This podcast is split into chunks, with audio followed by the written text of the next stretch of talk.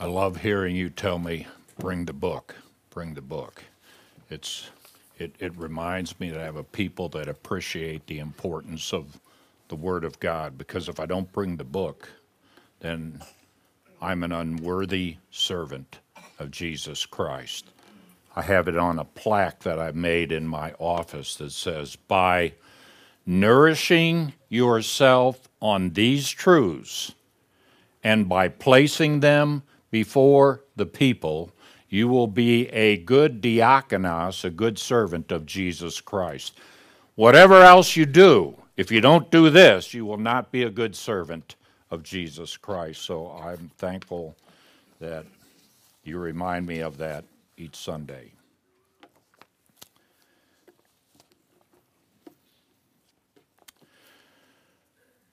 We're in a series on the solas, the five solas, that uh, it's now 504 years since the Reformation. We finished the first two books of the Psalter down through Psalm 72, and so we are in the process of uh, working ourselves through the solas. Then, when we come to the last one, Soli Deo Gloria, I will work through and probably do a couple of months, probably on what it means for us to glorify God. After we finish that, Lord willing, we will be in the Gospel of Matthew, and that will take several years. But I am going to pause when Dylan, Lord willing, graduates and he is planning on starting the doctoral program. He'll have a short time period. And so I said, I want to give you an opportunity to preach um, uh, when you graduate. And it'll be a short time frame, several months there. And I said, uh, I want you to preach a book. And he goes, Which one? I go, Why don't you do the Old Testament, something in the Old Testament? He said, How about Deuteronomy? I said, Wonderful. Wonderful. So pray for Dylan as he finishes his classes, and Lord willing, will eventually come to uh, Deuteronomy. We may fail to recognize just how important that book is as foundational to the lives of the Old Covenant people and to the New Covenant people as well. We have a number of people who are on the road right now uh, driving long distance, some all the way down from uh, Key West, Florida, are trying to drive back home. Oh, I just think of those. I'm, I'm too old to do those long trips. But some of you, hey, you're, you're still young, spry, and you can stay awake. Um, so we want to pray for them as well as ourselves this morning. Lord, as we open the book, we pray for grace and mercy. We think of Psalm 119. Lord, open our eyes that we may behold, pay attention to wondrous things out of, uh, out of your law. Incline, turn, bend our hearts, particularly our wills to your testimonies and not to covetousness. Turn away our eyes from looking at worthlessness, bizarre things that just not only don't matter, but things that are displeasing to you. Turn our attention to you. Establish your word, make it real in our lives. Keep it from being print upon a page and take the print and make it living reality in our lives. Minister grace and mercy. We pray for folks who are on the road right now. Keep them awake, alert. May they be able to pull up on their radios or on their CDs helpful uh, truths to remind them of you as they travel and to be thankful. So we pray these things in Jesus' name. Amen.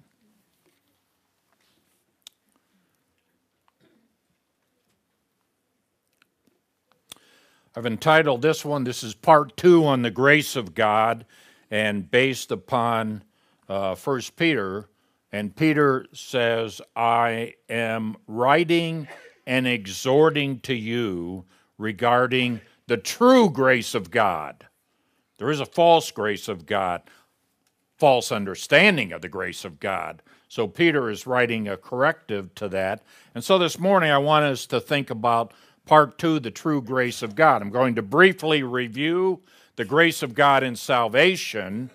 But remember, salvation in the Bible, you can speak of it in several aspects. You can say, by grace, I have been saved. It's a past event. What am I saved from? I'm saved from the penalty of sin. But 1 Corinthians 15, Paul also uses that in a present tense. You are being saved. My salvation, your salvation, your deliverance is not complete yet.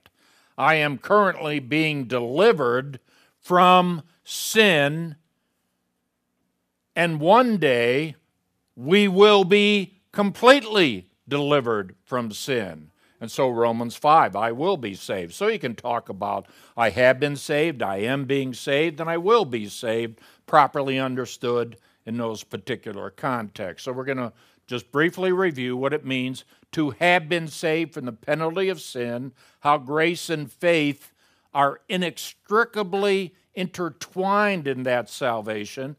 And then we're going to look at I am being saved namely the aspect of my salvation in terms of sanctification. So we remind ourselves of the five solas. Uh, scripture alone, it starts here, starts with a book. Bring the book. We need it corporately together, and you need it individually. Satan would be nothing more pleased in his evil plans to say, this book isn't important. You got other stuff to do. Remember what God told in Deuteronomy 17? When the king comes to the throne, what is he supposed to do? Supposed to have a copy of this book, just like the Levites have your own handwritten copy, a Mishnah, and you're supposed to read from it every one of your days. Why?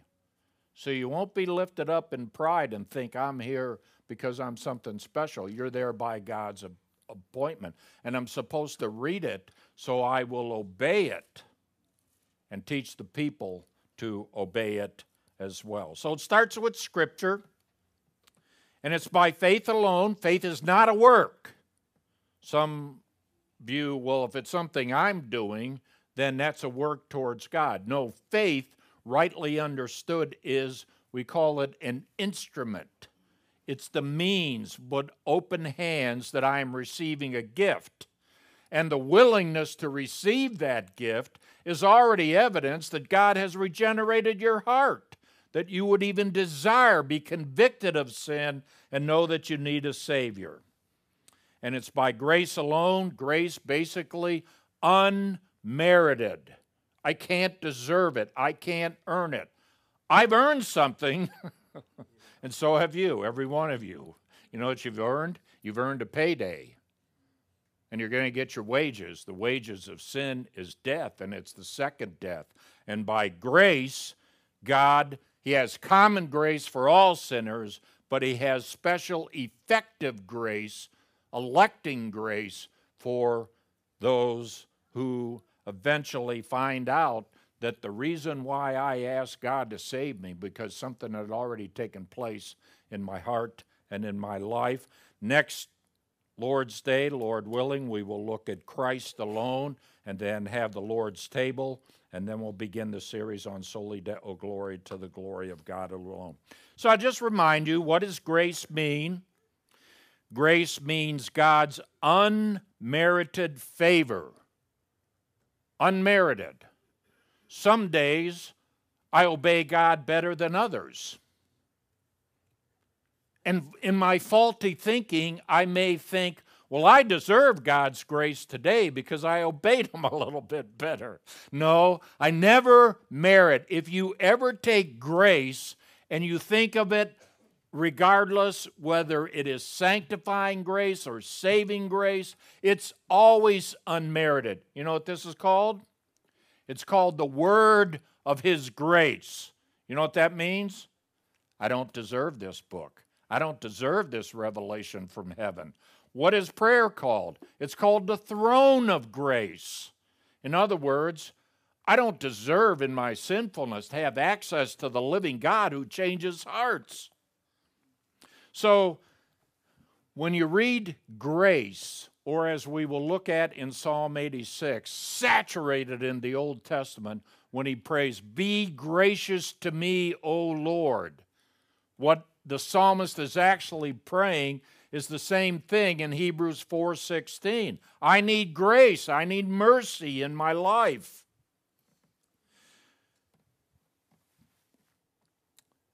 And at the end of the day, we do not say if we understand grace, well, I really did something good for you, Lord. We can say, I exercised my human responsibility. I tried hard. I was not passive in terms of sanctification. We'll see that justification is not active. Sanctification is active. You are commanded. I am commanded. And if we're God's children, He is giving us the grace to obey Him. So, Paul, at the end of the day, what does he say? He says, I labored harder than all the other apostles. But he brings it back to the grace. But by the grace of God, I am what I am. And his grace toward me did not prove vain, ineffective. I labored even more than all of them, yet not I, but the grace of God. He recognizes that the energy, the impulse that he had in his will, his fervor to serve God, ultimately was a manifestation of the grace of God in his life. That God took a person who was persecuting the church of God, thought he was doing the right thing. I heard, I, I, I heard this voice, I saw this light from heaven. And something happened in the apostle at least Saul at that time, who became Paul. That's all a manifestation of the grace of God and the enablement for him to suffer the way that he did. And the energy, the strength, that's all the grace of God. So we remind ourselves that ultimately salvation as an entity from the beginning to the end is all of grace. Now, let me go back to the Reformation in uh, the 1500s and talk about the understanding of grace at that time. There was a counter Reformation uh, in, uh, that came out of Rome, and it was established at the Council of Trent. Um, the, um, and the words are infusion or imputation. Key words. You may not understand those words, but if you get an infusion, you go in and uh, you're dehydrated and you go to the, the ER and they go, your, your, your fluid level, you you need some electrolytes. So they're going to hook you up to an IV and they're going to give you an infusion. But if they said, I'm just going to impute it to you, you're going to be you're going to be in serious condition because all they're going to say is, I'm going to put it to your account. I'm not going to do anything for you necessarily other than to say, This is now true of your account. You have whatever you need. So there was the term, and they came back at the Council of Trent and they said, We do not believe what Luther and the reformers taught regarding imputation and the difference is this. Let me show you. This is uh, artist rendering of the Council of Trent. All the important bishops, the Pope were there. Uh, uh, a later artist rendition of that.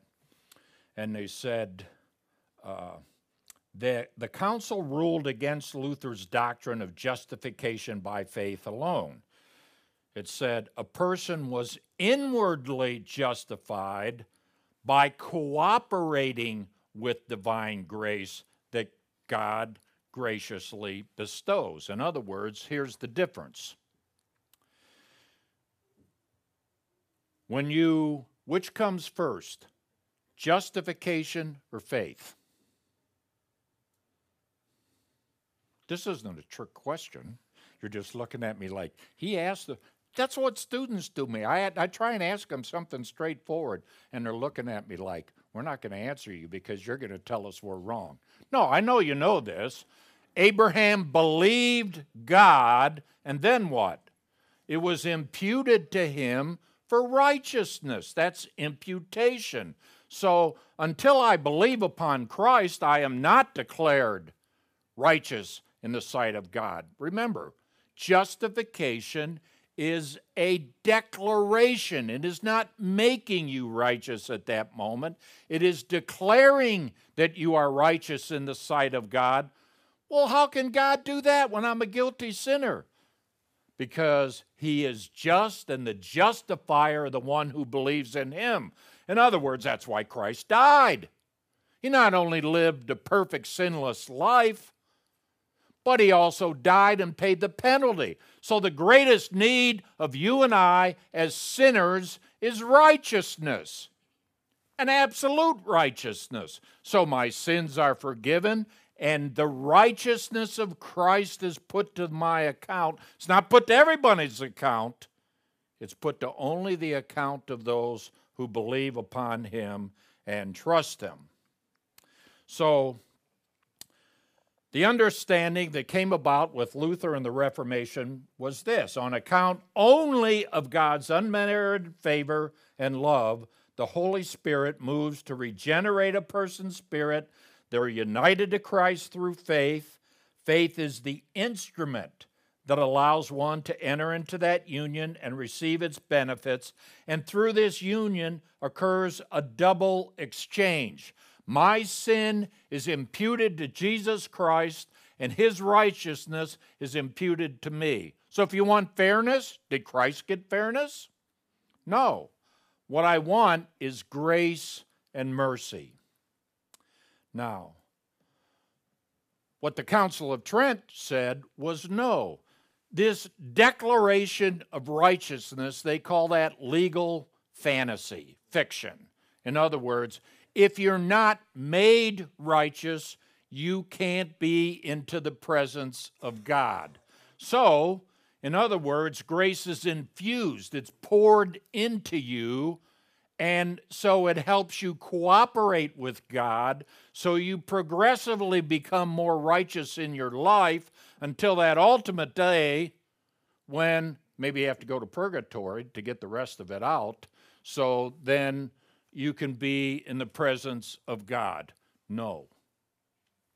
The Bible is absolutely clear on this issue. Now, but justification and progressive sanctification, the process of becoming more holy in your life, they're inextricably linked. All those who are justified will be sanctified and will be glorified. But when you confuse those concepts, guess what? If being right before God requires you in your experience to be right before God and righteous, when are you going to get there? And that is why those who confuse justification and sanctification and blur those together they have no assurance that they're going to get to heaven. I've talked to folks who do that, and I say, they say, that's arrogant for you to say that. How can you know that you're going to heaven? You can't know that until you die. I say, well, I'm just basing it on the book, sola scriptura. This is what it says God's righteousness has been imputed to me, and my sins are forgiven. So, we're looking at reviewing then the true grace of God in salvation. It is sovereignly granted by the God of all grace. He says in Exodus, this great revelation to Moses I, I will make all my goodness pass before you. I will proclaim the name, his name, before you, And the first two ones, I will be gracious. That's extend grace to whom I will be gracious, and I will show compassion on whom I will show compassion. So that's why we talk about sovereign grace. Sovereign grace.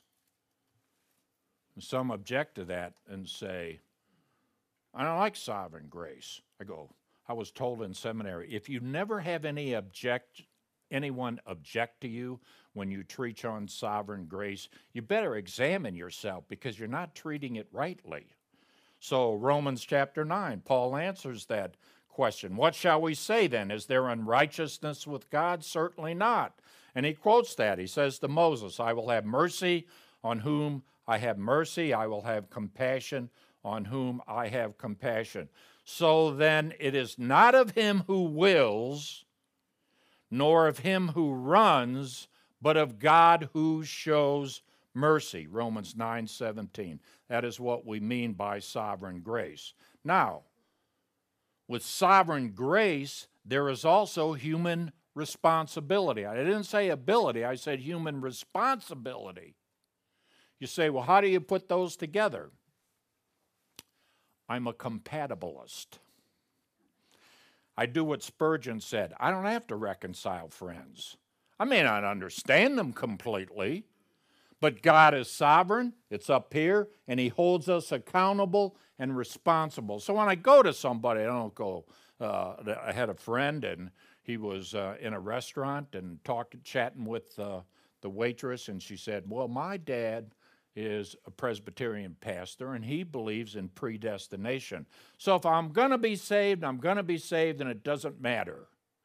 No, that's not the gospel. The gospel is you need to repent. God commands all men everywhere in all times to repent and believe the gospel. You have a responsibility to do that. And then if I do that, I find out something has taken place in my life when I read the Bible. God has been gracious to me and opened my eyes. Now, when Moses, Exodus 34 8 and 9, received that great revelation of God, you know what he did? He bowed his head and he worshiped. So rather than object to sovereign grace of God and revelation of himself, we ought to be thankful. Now, in particular, I want you to turn to Luke chapter 18 because this is, we appropriate grace through faith. What does that mean? I know of no better passage than to go to Luke 18, beginning in verse 9. And in verse 9, we're told the reason why Jesus spoke this parable. It is spoken to whom? Just look, at the text to those who trusted in themselves. That means you are trusting that your mind is able to tell you the right way, and you're looking at yourself and you're going, I'm not a sinner like everybody else. There are sinners, but I'm pretty much able to trust my own way. And they're thinking that they're righteous. They bring themselves into a right standing with God and you know what that does? You know what pride does? It always looks down on others. You're not like I am, so you're a little bit less. That's what legalism does. I got my own standards, not necessarily God's standards, and if you don't meet my standards, then I'm going to look down on you. It says they despise others. So here's the import of this parable to those who trust in themselves, thinking they're righteous, and they treat others with contempt. And so here we go. Two men went up to the temple to pray. One a Pharisee, very well respected religious leader in that culture, and the other a tax collector. Now, a telones here. Um, if, if, if, if we had um, people in the IRS as part of our fellowship. I hope you won't hold them with contempt. But at Telones, he, he was way down here on the low rung because, especially being Jewish, he is doing the Romans' work for them. They're not, they're not the holders, uh, it's a tax farming uh, kind of situation. In other words, someone pays a price and he gets this geographic area and he gets to collect the taxes from it. But he will subcontract perhaps to a Jewish person to go out and do the dirty work. Now, how, how much can he get in his taxes? Whatever he can get from you.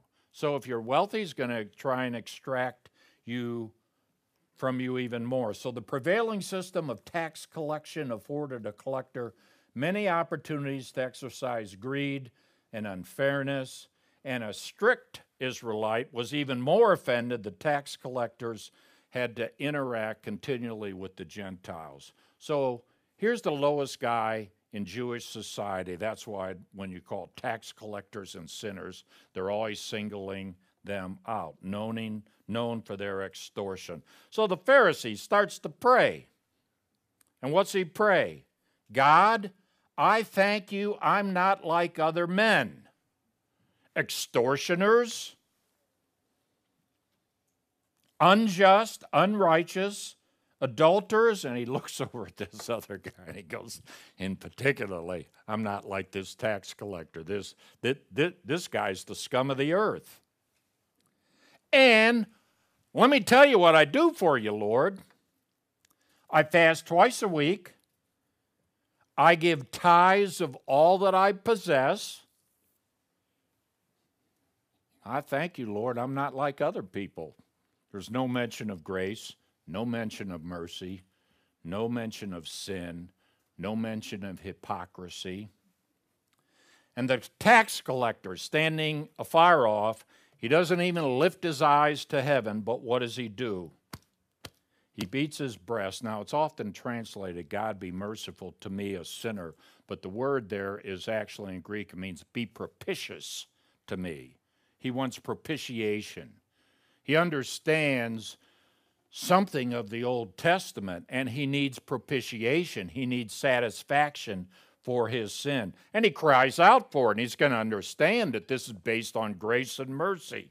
And so we go to the beginning who does Jesus say this is for? Those who trust in themselves and think they're righteous. And then we come down to hit the end and the capstone on this. I tell you, this man, this tax collector, went down to his house, and the tense here is having been justified. Something happened in the past and it's ongoing in the present. In other words, here's what happened. He wasn't made righteous in his experience at that moment. He was declared righteous by God.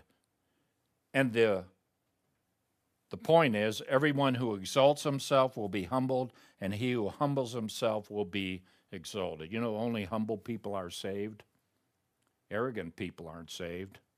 You got pride in your life, and you don't think you need the Lord, you can never be saved. You have to humble yourself. You have to say, I am a guilty sinner. And you have to say, I need forgiveness from heaven for my sin.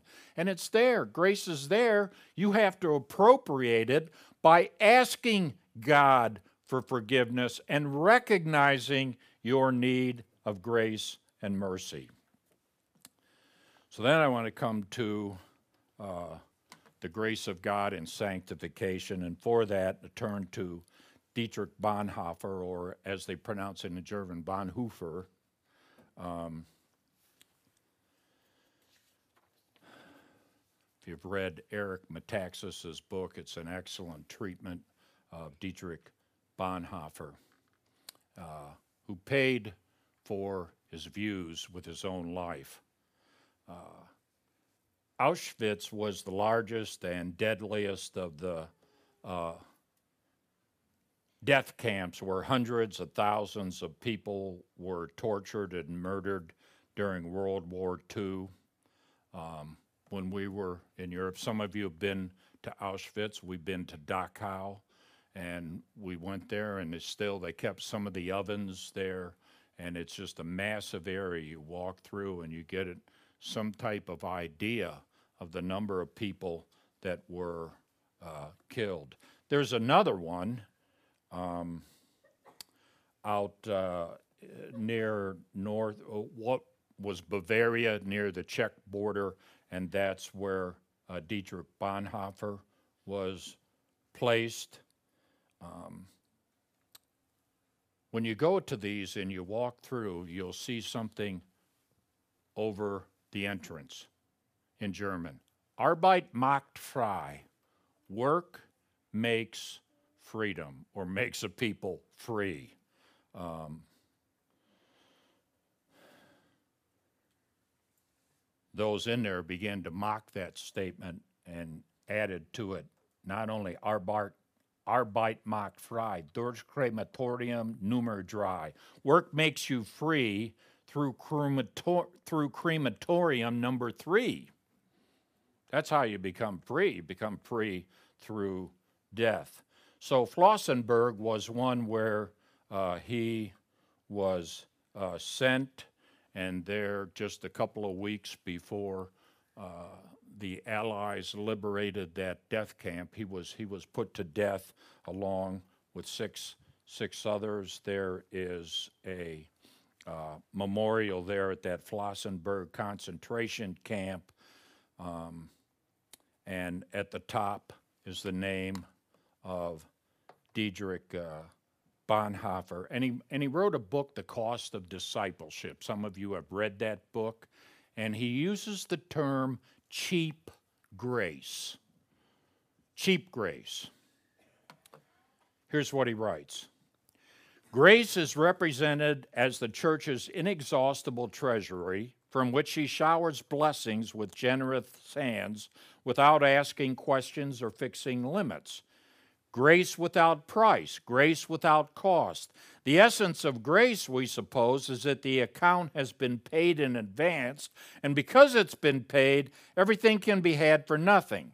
Since the cost was infinite, the possibilities of using and spending it are infinite. What would grace be if it weren't cheap? He writes Cheap grace is the grace we bestow on ourselves.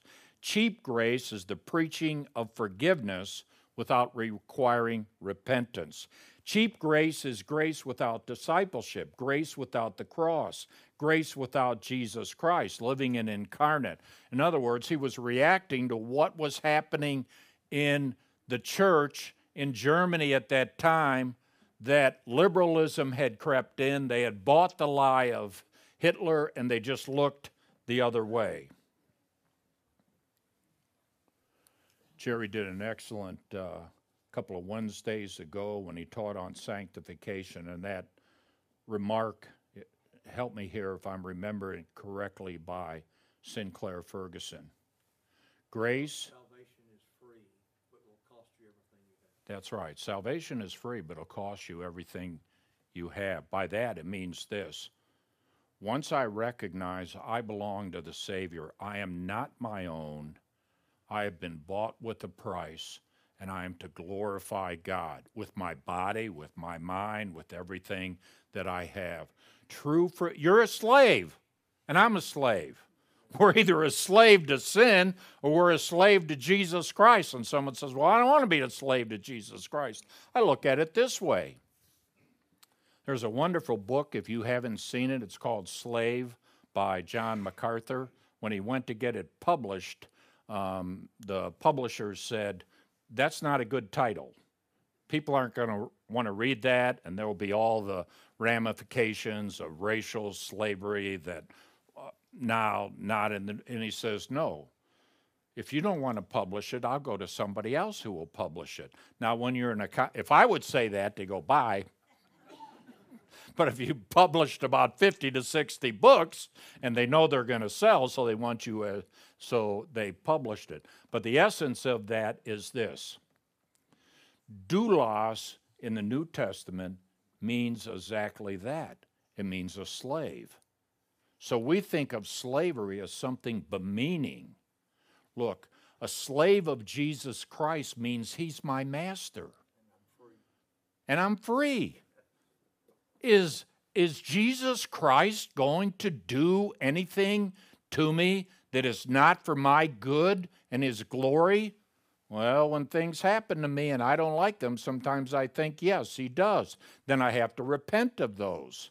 So he watches over me, he cares for me, he brings trials and difficulties in my life so that sin that is so stubborn within me, I'll realize I need trials, I need tribulations, I need tests so that I will get rid of me as numero uno and have him as preeminent. And I will think of others in the body of Christ as more important than myself. Do you do that when you get up in the morning? Start to pray for others and you go, you know, I need to pray for them. They're more important than I am. Most important thing for me in the morning is a cup of coffee and go in and swim. And so I say, Lord, help me to have that kind of mindset. So, cheap grace was not only there during the Holocaust, but cheap grace has been with us throughout time. Paul fought it. He fought it. So let's look at a couple of those passages. We're talking about now at discipleship, and there's an objection and encouragement to sin. Look over quickly at Romans 6 1 through 4. Now, we are Baptistic here in uh, our understanding of Romans chapter 6. Uh, this, this is a dry text. Water doesn't accomplish what is depicted here in this passage. Water symbolizes what takes place in this passage. So, when we baptize someone, at least here at Grace, and we're Baptistic, we say, what we're doing is a are actions that symbolize what should have taken place in a person's life. In other words, you're standing there, and I say, or whoever is doing the baptism, doesn't say the pastor has to always do it. We have uh, fathers baptizing uh, their children who have made a profession of faith. It's this I baptize you in the name of the Father, Son, and the Holy Spirit, buried with him in baptism. So, symbolically, you're going underneath the water to represent death and raised to newness of life. And the point of baptism, the essence of baptism is really not water. The essence of baptism is union, it's identification. You're identified with Jesus Christ. But notice also raised from the dead by the glory of the Father, the purpose is that we too might walk in newness of life. So I tell a baptismal candidate when I meet with them a couple of times is your desire now to live for the glory and honor of Jesus Christ because you've been raised to newness of life. And if someone tells me, nope, I don't want to do that. I just want to be be done with this thing called water baptism, but I still want to live for myself. Then you don't understand the whole import of this passage here. But some look at the objection back in 520. The law came in to increase the trespass. And where sin increased, grace abounded all the more. What a great passage I would not have known transgressions. Oh, I would have had transgressions, but I would not have known covetousness if the law had said, You shall not covet. So when it said, You shall not covet, you know what it did?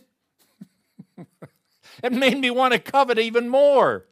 And there, because I can't have it sinfully, I want that thing. Until I recognized that sin. Coveting is sin, and that's me, that's my heart. And so grace comes in. Someone says, well, if, if, if you have grace, let's just keep on sinning so that grace may abound. That is such a terrible understanding of the word of grace. That's false grace. Grace means how great a debtor daily I'm constrained to be I recognize that God has transferred me out of the kingdom of darkness into the kingdom of His own dear Son. I am not my own. I want to live for Him. And His testimonies are now my delight. Now my delight. So, running out of time, I want to get to, to two more sections in Galatians 2. That's what legalism does. It turns the grace of God and says, follow these rules rather than pointing to Jesus Christ and what he has done. And some, 2 Peter 2:18, Jude 4 as well, they turn the grace of God to licentiousness. Now, you may not use that term every time you get up and if I were to ask you, what's licentiousness mean? You might look at me and you go, I don't know. Would you tell me? Yes, I will. What looks like at the bottom in English, at least with licentiousness, is the word license. So you have legalism in the one ditch and you have license on the other word. So the word there, aselgeia in Greek, it means living with no moral constraints. Some will say, hey, hey, just follow us. We can do whatever we want to do. Grace has set us free. You know what? Peter says they're still slaves of sin. They're promising you freedom. And sin never makes you free. The more you sin, the more you are bound tightly by the cords of that sin. So let's talk about the true grace of God in sanctification. By sanctification, that word means to be set apart from sin to God in holy living. And we have a responsibility grounded in divine grace.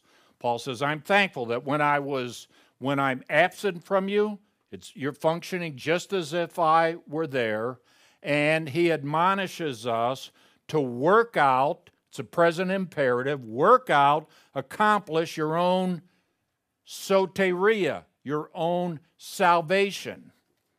You go, well, does that go against justification? No, he's writing to saints who have already been justified. And this aspect of salvation is the one you're presently going through. We call it progressive sanctification. Work it out. You have a responsibility to do this to appropriate grace and mercy. So it's not passive, it's active. You have to do these things. And when you don't feel like doing, them, you know what you do? You cry out for grace and mercy, for God to jiggle my willer and make me willing to do them. And I get up and do them. I got up Saturday morning. I've been doing the things I hadn't been doing, and, and I went in, got out of bed. My knees didn't function quite right. And I go, Do I really want to go in and swim this morning? And I got into Nautilus, and I usually do a half a mile. Did three laps, and my body's telling me, just quit. Just quit. You're getting too old to do this. And I kept going for pretty much, it got easier. So we establish godly habits in our lives. That's part of godliness. We do these things. And when I don't feel like doing them, I cry out to God. And so you want to establish, work out your own salvation with fear and trembling. Why? Because God is at work in you. To what extent? Both the doing and the willing for His good pleasure. So we have a responsibility, and His grace. You, you ever pray and God didn't answer your prayer the way you prayed? Well, Paul says, I'm in that camp. I prayed three times, Lord, take it away, take it away, take it away. And you know what his answer was? My grace is sufficient for you. Because in my weakness, then I have to depend upon him for strength. That's what we see in 2 Timothy 2 1. Um, another responsibility appropriate the means of grace, 2 Peter 3.18, grow in grace and knowledge of our Lord and Savior Jesus Christ. Now I'm going to say the Lord's Supper uh, for next week. I talk about receiving grace at the Lord's table. I don't want you to misunderstand what I mean by that phrase when I say, Do you receive grace at the Lord's table? It's not something magical that happens to you. You may not feel it. Here's how you get grace at the Lord's table I look at the elements and I'm to be reminded of something. I'm to engage in mind renewal. I'm to remind myself that Christ is the most important person in my life. He paid the debt that I cannot pay.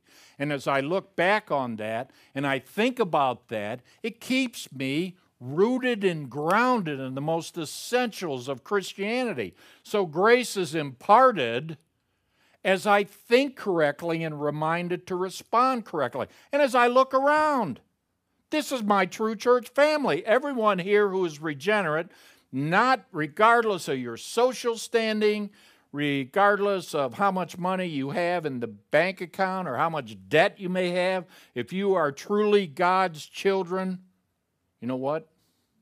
We're one. We're one in Jesus Christ. And that should be a reminder as we come to the Lord's table.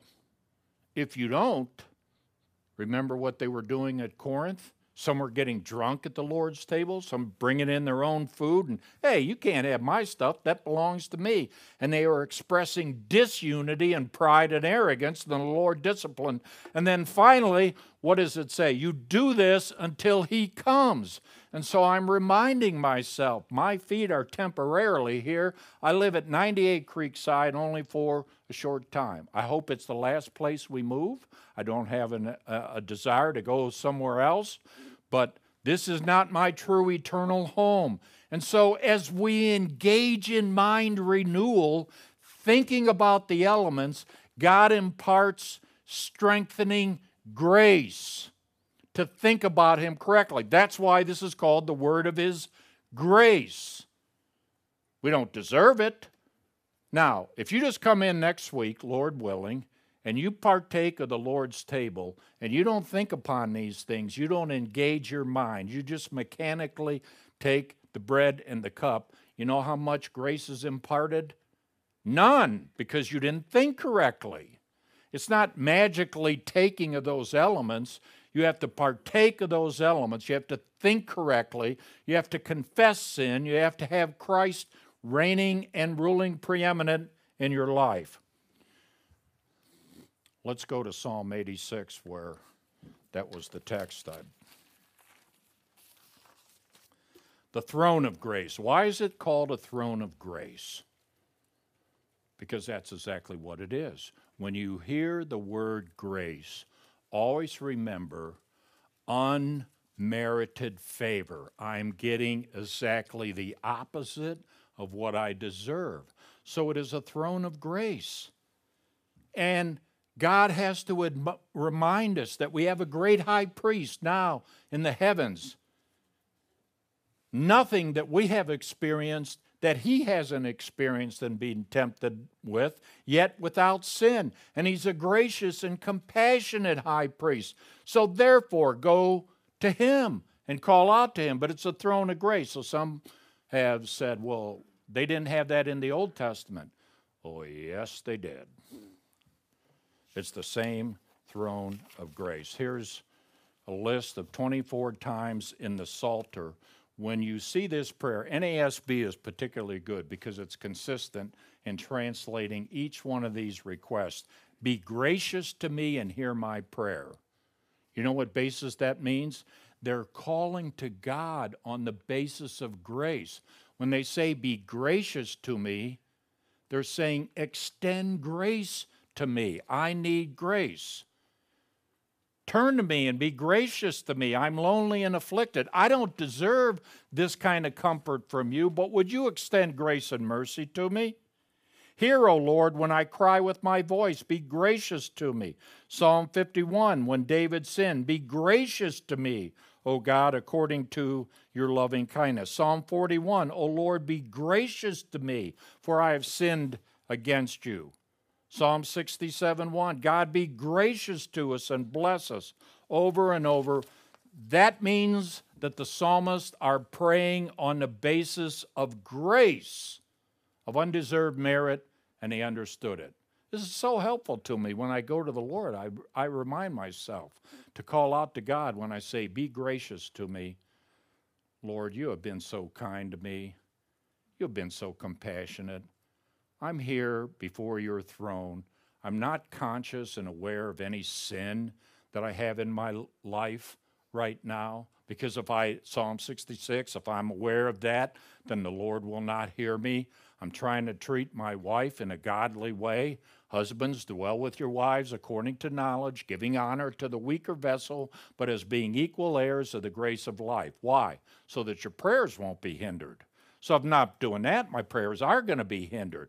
But assuming that I come before, the bottom line is always this Lord, I'm approaching you on grace, on the basis of grace, unmerited favor, giving me the opposite of what I deserve. And so, would you hear and answer? Now, watch how this is fleshed out in Psalm 86.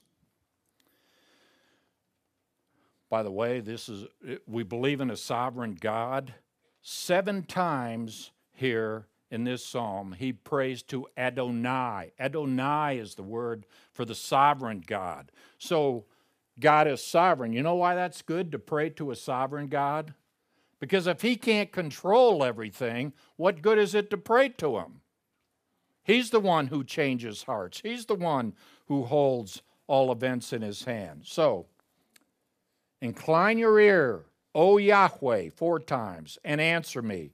Why? Because I, it's emphatic, am poor and needy, and preserve my life, for I'm godly.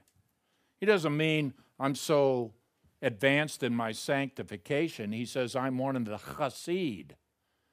I'm one of your covenantal children who are under chesed, the covenantal loyalty in the Old Testament. Save your servant who trusts in you. You are my God. Don't save me because I trust in you. Be gracious to me, O Adonai, sovereign God. You jump down to verse uh, 6. Give ear, O Lord, to my prayer. Listen to my, some of you are going to have the word supplication. It is a noun, but I like what ESV does, my plea for grace, because in the middle of this word for supplication is the word chen. It is grace, it is mercy. So he understands he's praying to God on the basis of grace. But he has to appropriate, he has to go before the throne of grace, he has to call upon the Lord. Proud people don't call upon the Lord. They trust in themselves. Proud people don't serve. They want others to serve them. And so we go to the throne of grace, the throne of prayer, and say, Lord, I'm such a needy person. I'm so selfish by nature, even as a sinner. I think of myself far too highly than I ought. I want my way far too often. I don't always guard my mouth as I should. Lord, set a guard, O Lord, over my mouth. Keep watch over the door of my lips. Somebody crosses me in traffic and cuts me off. You know what I want to do, Lord? Yeah, you know what you want to do. Say, Lord, help me not to return evil for evil, but rather blessing. Lord, I see this person over here and they're struggling with sin. Would you be gracious to them? Would you convict them in their heart about sin, that sin is not good for them? Would you turn their hearts back to you? I'm pleading on the basis of grace because you have told us we have a great throne of grace and mercy. And some of us have loved ones. We have loved ones that don't know the Savior. So what do I do? Lord, I've spoken to them, I proclaimed the truth to them, but their hearts are hardened as of right now, and they don't respond. Lord, I'm not calling out to you because I'm such a righteous person and I figured it all out. I'm a person of grace. Lord, would you be gracious to them? Maybe it's a son, maybe it's a daughter, maybe it's an uncle, maybe it's an aunt. Lord, you're the only one who can take it to the heart. We can only take it to the ear. Lord, work upon their wills, convict them of sin and draw them to yourself. That's what we do in the throne of grace. Verse 15 You, O Adonai, O sovereign one. That doesn't prevent him from calling upon God, it's an incentive to him to call. You're a God merciful and gracious. He goes right back to that great revelation at Sinai slow to anger, abounding in steadfast love and faithfulness. And so turn to me and be gracious to me and give your strength to your servant. I worship with a people of grace. You're a people of grace. If you know the Savior, you're a people of grace. Paul said this Not many mighty, not many noble, maybe a few wise in this world, but even of them, God draws some to himself. And so I look around, we're a people of grace. Let us appropriate grace. Here it is, it's the book of grace. It's called the Word of His Grace. Are you appropriating grace? Are you reading it? Are you establishing godly habits? Your sanctification will not take place as it ought if you do not read this book and think upon it. Oh, if you're truly God's children, He will discipline you. he will do what He needs to do to get you motivated. But, and He disciplines all of us, but read His book. And if you don't understand it, cry out to Him. There are helps to help you understand it. Talk to another godly friend. And when sin is running over you like a bulldozer and it seems like you can't get out of it, talk to another person. Come to one of the elders and say, Would you pray for me? Would you pray for me? Would you mentor me? Those are, you have to appropriate grace. You don't get it infused like I get up in the morning and I drink my cup of coffee. So I wish I had one over here. I could just drink a cup of grace and I'm a graceful person all day long. No, here's where it comes from. And it comes from the throne of grace by calling out to the God of all grace. May God make us a people of the book, a people of prayer, a people of grace. And if you're here this morning and you only got intellectual truths between your ears, and sanctification has not taken place in your life, it may be because there has been no justification. Turn and genuinely repent of your sins and believe upon the Savior for His glory. And so we're going to close with that appropriate hymn by John Newton, who said, I know a few things. I know I'm not what I ought to be right now. But I also know I'm not what I used to be. And I also know the third thing that I'm not what I will one day be. And that inspired him to write Amazing Grace. Let us sing it together.